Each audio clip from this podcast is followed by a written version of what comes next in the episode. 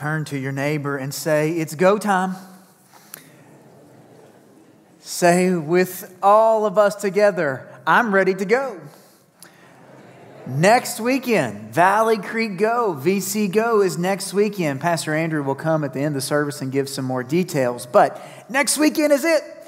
All of our efforts are coming together next weekend, May 21st and 22nd, VC Go, Valley Creek Go. We're going to be serving Saturday, Sunday in multiple places. We have well over 100 people who have agreed to serve in some capacity. We were going for 150, and we are well on our way. If you haven't been involved or haven't signed up, Andrew will come and tell us how to do that. But also, don't forget, Saturday we're serving. Sunday morning we're serving. Sunday night, we're gathering together here at 5 o'clock for our culmination service. Our 9 o'clock worship, our 10:30 worship, our South Wilson crew will all be here together next Sunday night at 5 o'clock. 5 o'clock, what time next Sunday night? 5 o'clock, and we will be all together celebrating what God has done over the weekend, and then we will have a barbecue. All right, that should be worthy of an amen, all right?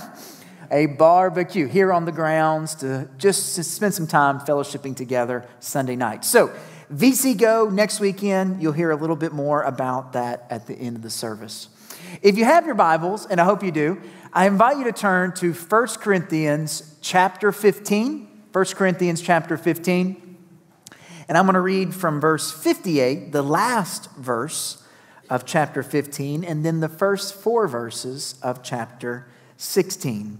As we continue this series, Valley Creek Go, today I want to speak and share with you about going through giving. Go by giving. Several years ago, it's probably been well over a decade, a study was done in America to try to determine who were the most generous of our society, of our country. They pitted two groups in comparison. They pitted one group that they were declaring the wealthiest of Americans, who earned well over $250,000 a year annual income, $250,000. The other group they compared were those they were considering the most struggling of Americans, who were hovering around the poverty line. I think at that point, the poverty line was about $30,000 annually a year. They pitted these two groups together. They studied them. They analyzed them. They did statistical analysis. And they were trying to figure out, of the two groups, which were the more generous? Which of the two had more generosity in their life? And the assumption was that those from the wealthier group, the wealthier category, making over $250,000 a year, would be the more generous of groups because they had more means, they had more opportunity, they had more expendable income. But do you know what they found? Do you know what they discovered? It was not the wealthy group that showed the most generosity.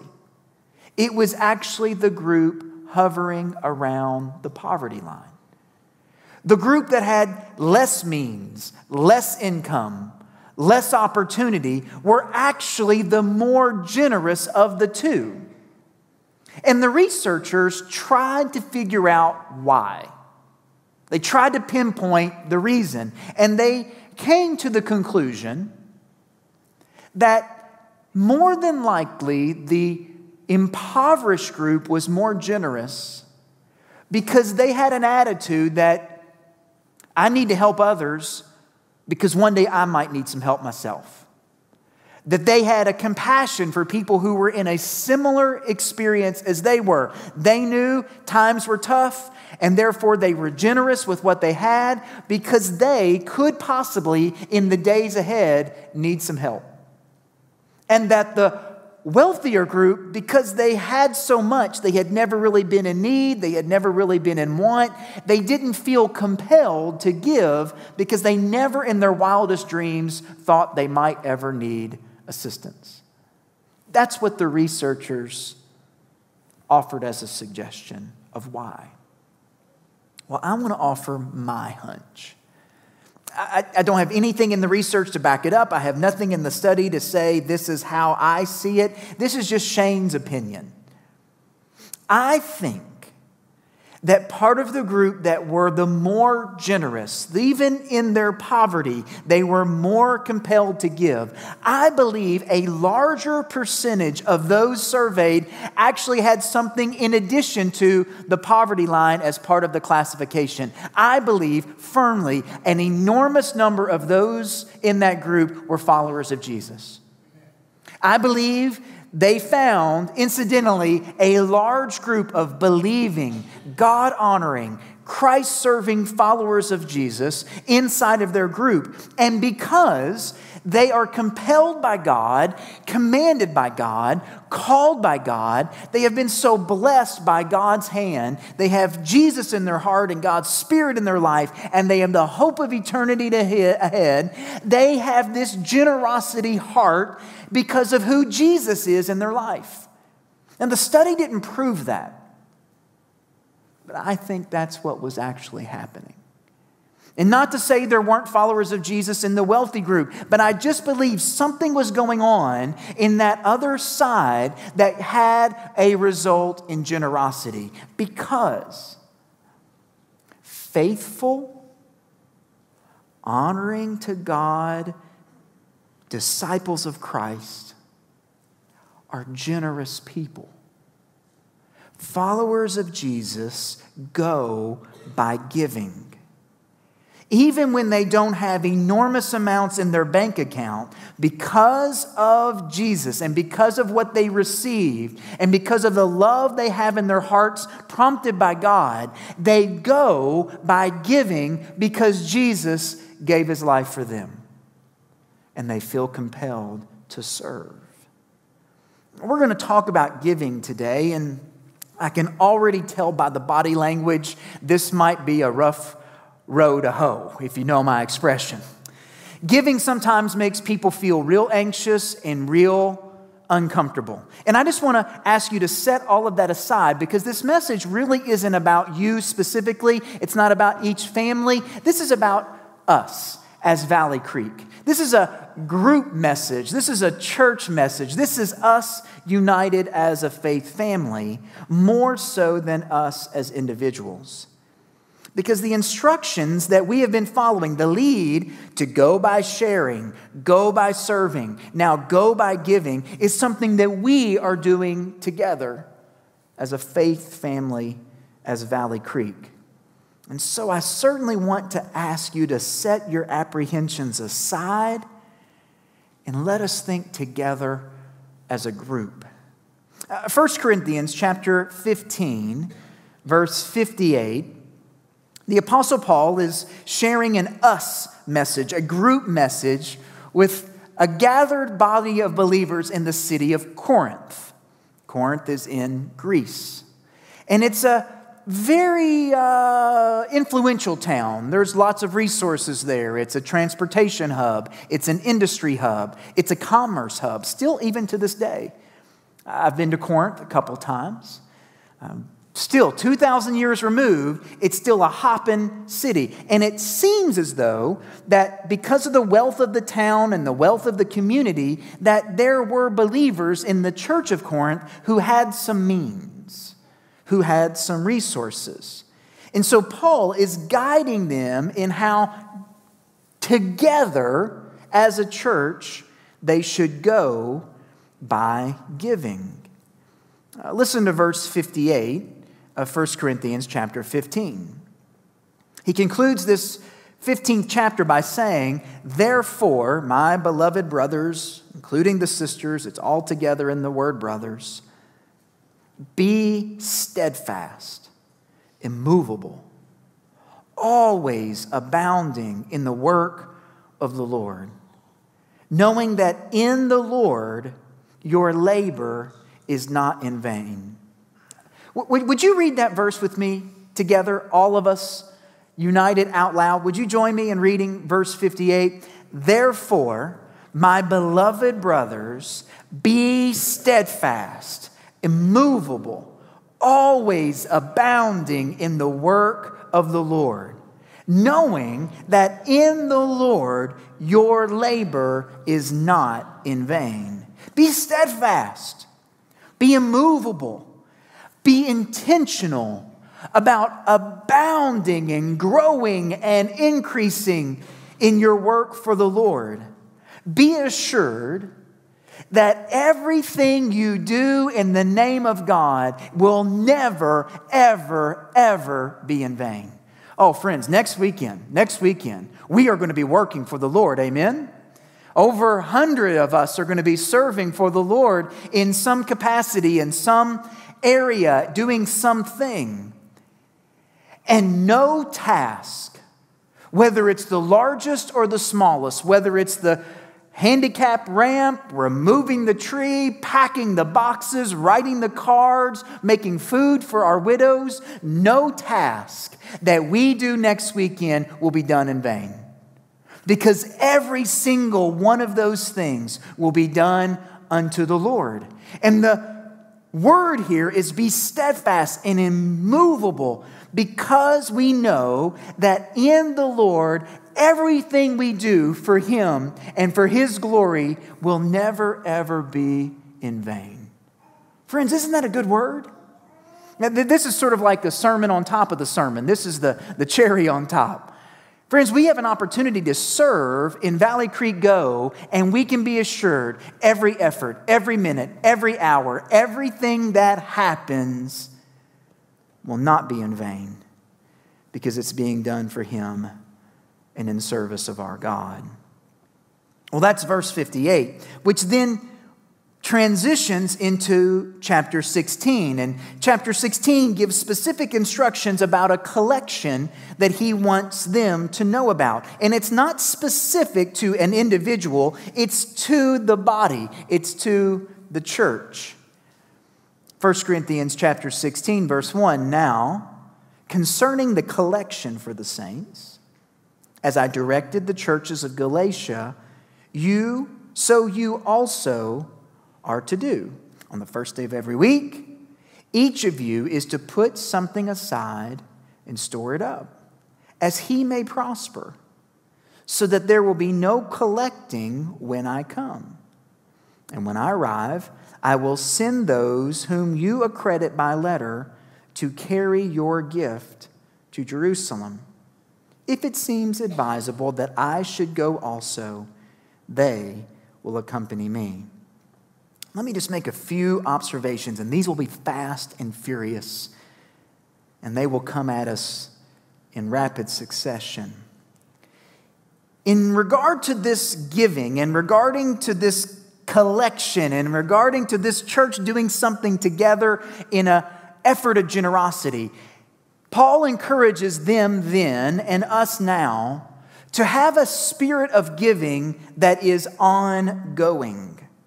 Giving that is ongoing. He says in verse 2, on the first day of every week, put something aside. The first day of the week, the Lord's Day, Sunday, he encourages them to come together as they're a body, as they're with one another in worship, collect something, gather something, store something up in the way of financial giving. Because there could be an occasion where you're able to then respond to a need, to some circumstance, and you don't have to then work a collection up at that point. You've been making a collection, making an offering, making a sacrifice in an ongoing way. Friends, a body of believers like Valley Creek, we are called to worship the Lord in spirit and truth, to hear the Word of God preached, to pray in spirit and in truth, to walk together in fellowship, and a regular part, a consistent part, an ongoing part of our life together should be the gathering of resources to meet needs in this world and in this community. I mean, we can put something aside. We can be ready for charity, be ready for ministry, be ready for missions, be ready for benevolence, be ready to serve. Because spiritual giving is a spiritual practice. Giving is something that requires the exercise of the giving muscle. It requires an ongoing, regular exercise of this thing called the giving muscle. And we do it better and better and better if we are regular and consistent in it. He says on the first day of every week, put something aside. Have something ready. Make something as a sacrifice unto the Lord.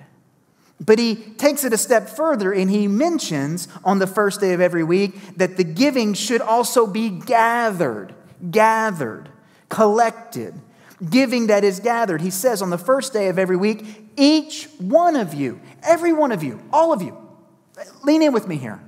Let me ask you a question.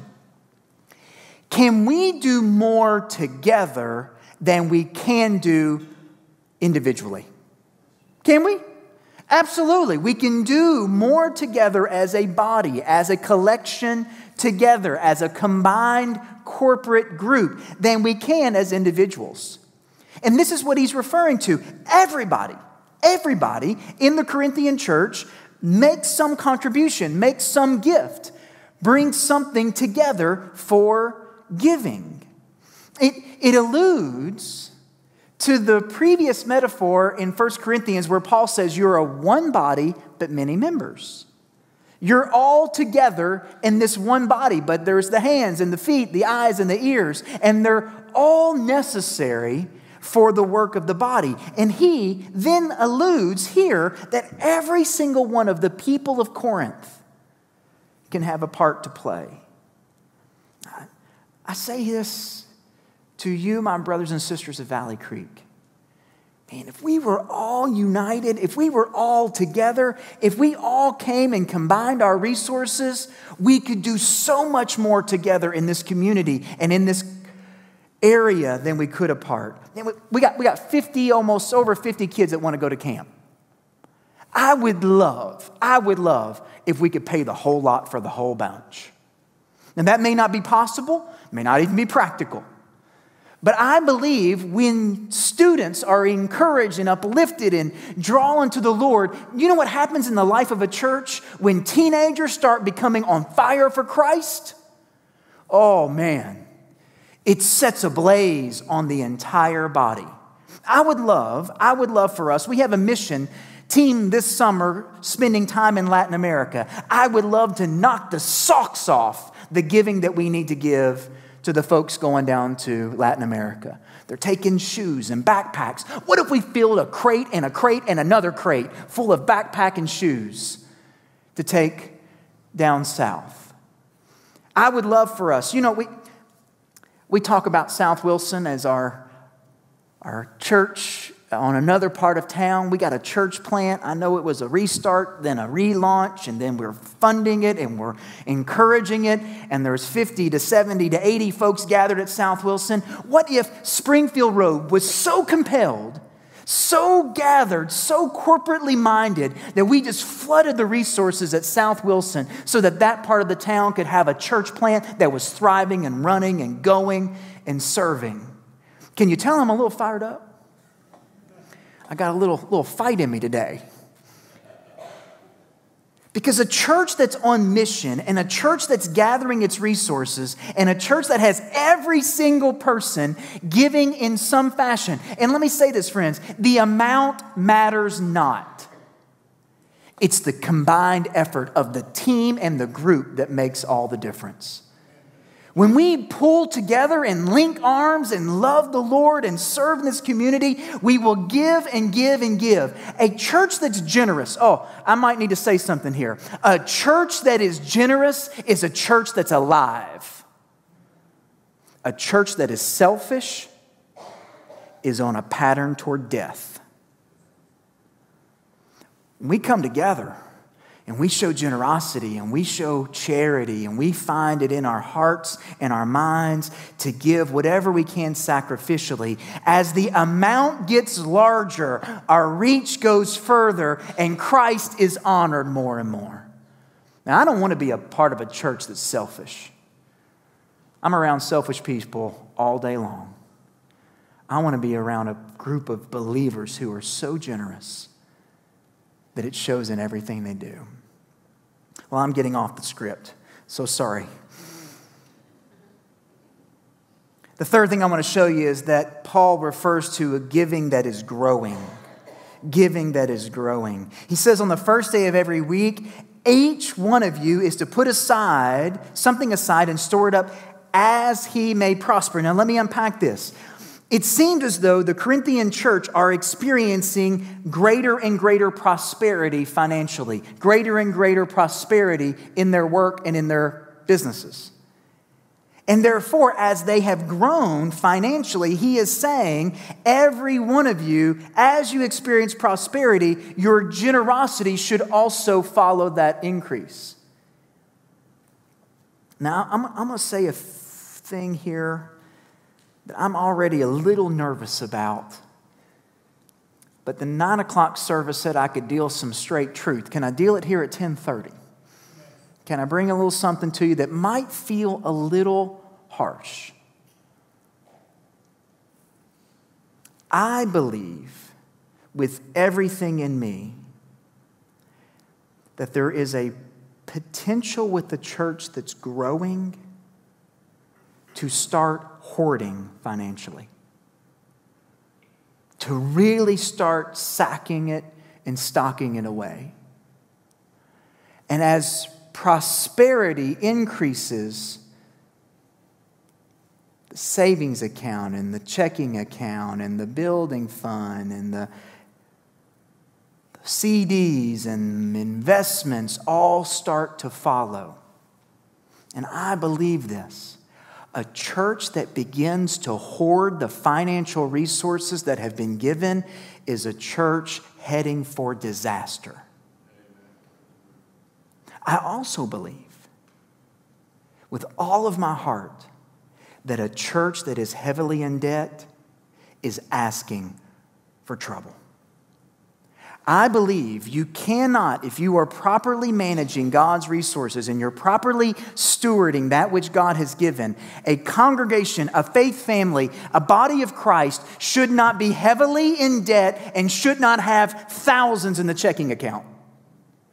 Because I don't believe there is any guidance in the scripture that a church, a faith family, should be heavily in debt or heavily in the black. I don't think we should be walking indebtedness to banks and financial institutions, and I don't think we should be living and stockpiling resources when there is a need among us and whenever generosity is available to us.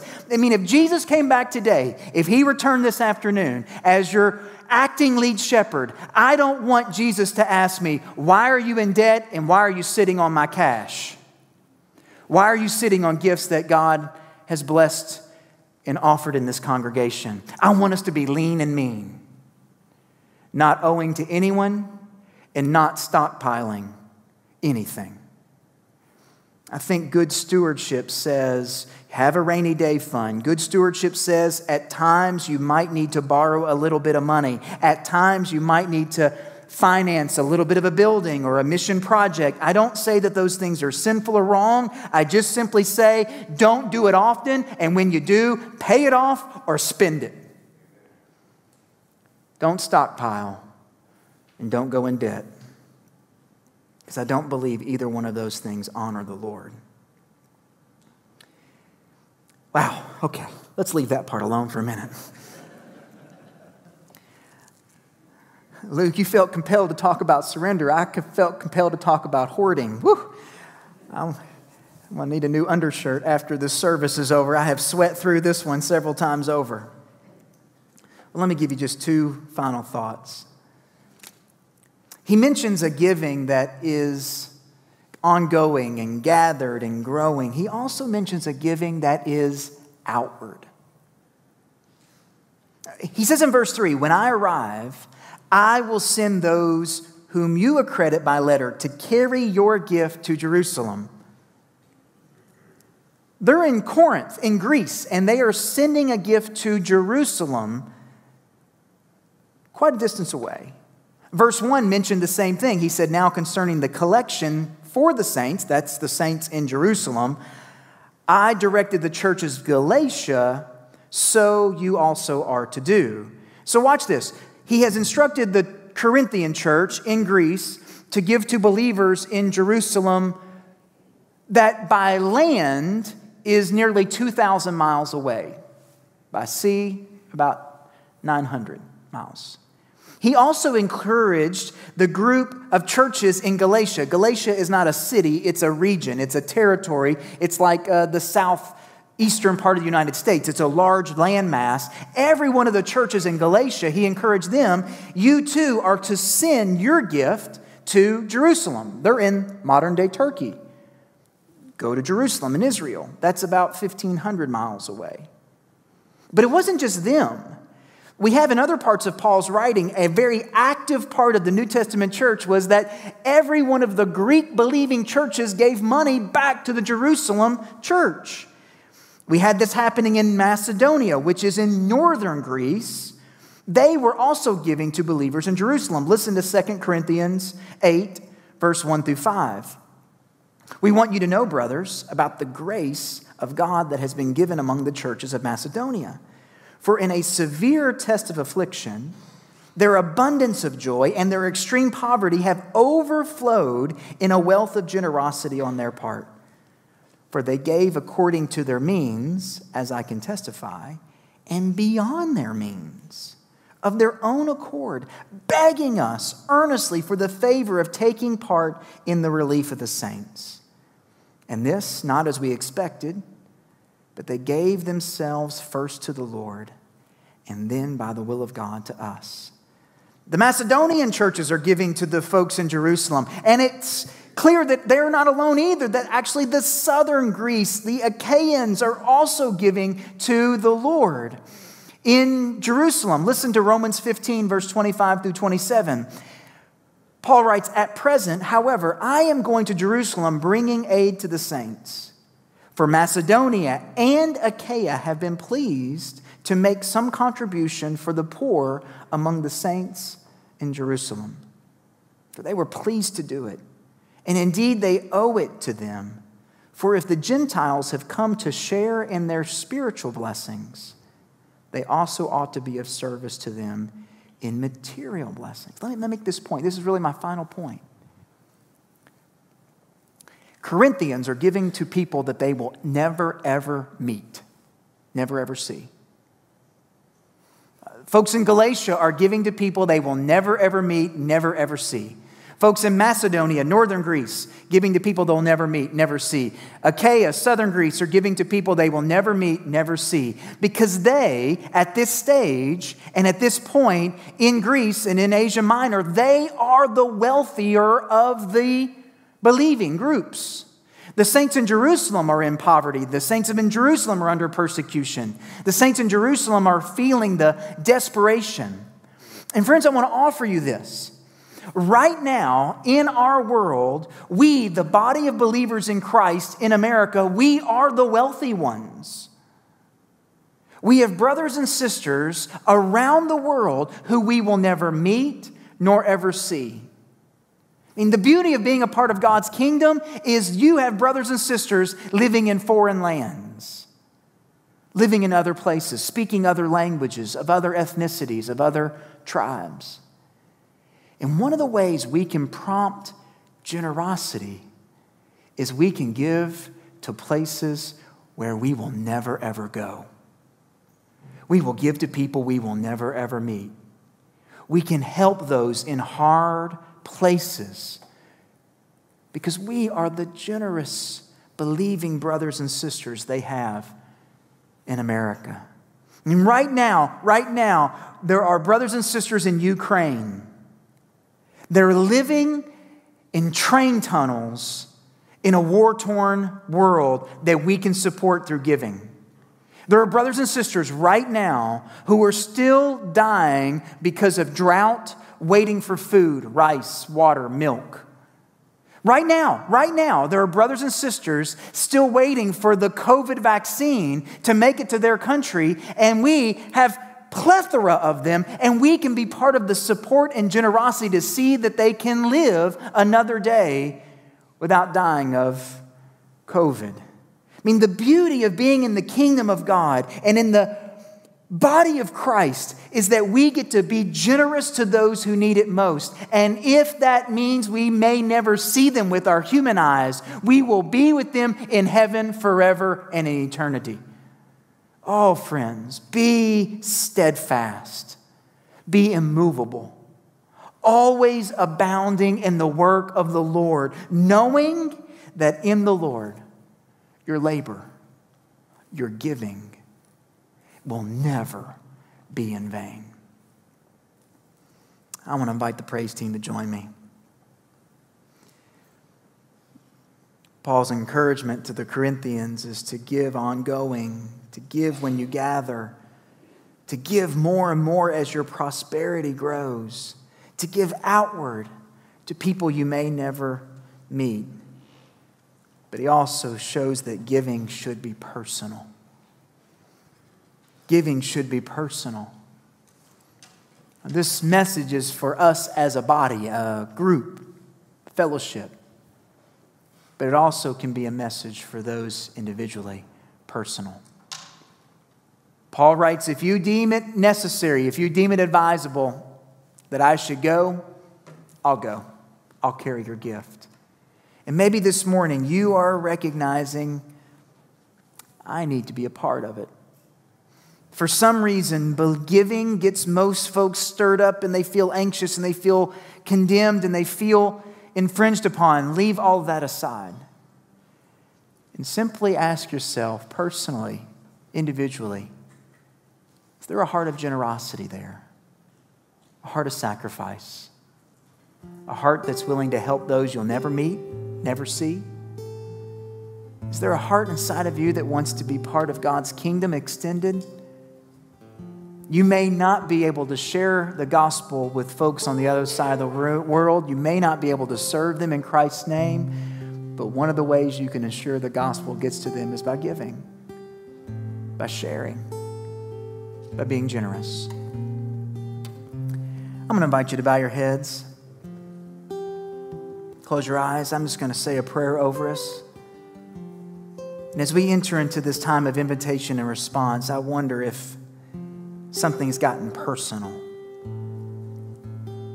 Something's hit a little closer to home. There's no judgment. There's no condemnation. There's no undue burden. But as a follower of Jesus, a follower of Christ, as one who has been saved by the blood of the Lamb, we are called and compelled to be generous. We are called to go by sharing, go by serving, go by giving. And I ask you, is that a calling you have taken hold of? So, Lord, I come to you now in this moment of invitation and response, and I pray whatever your Spirit has said, whatever your word has guided us in, that we would be obedient to respond appropriately, and that you would rise up within the faith family of Valley Creek, generosity upon generosity, and a heart that wants to give over in abundance. We ask your movement now in Jesus' name. Amen.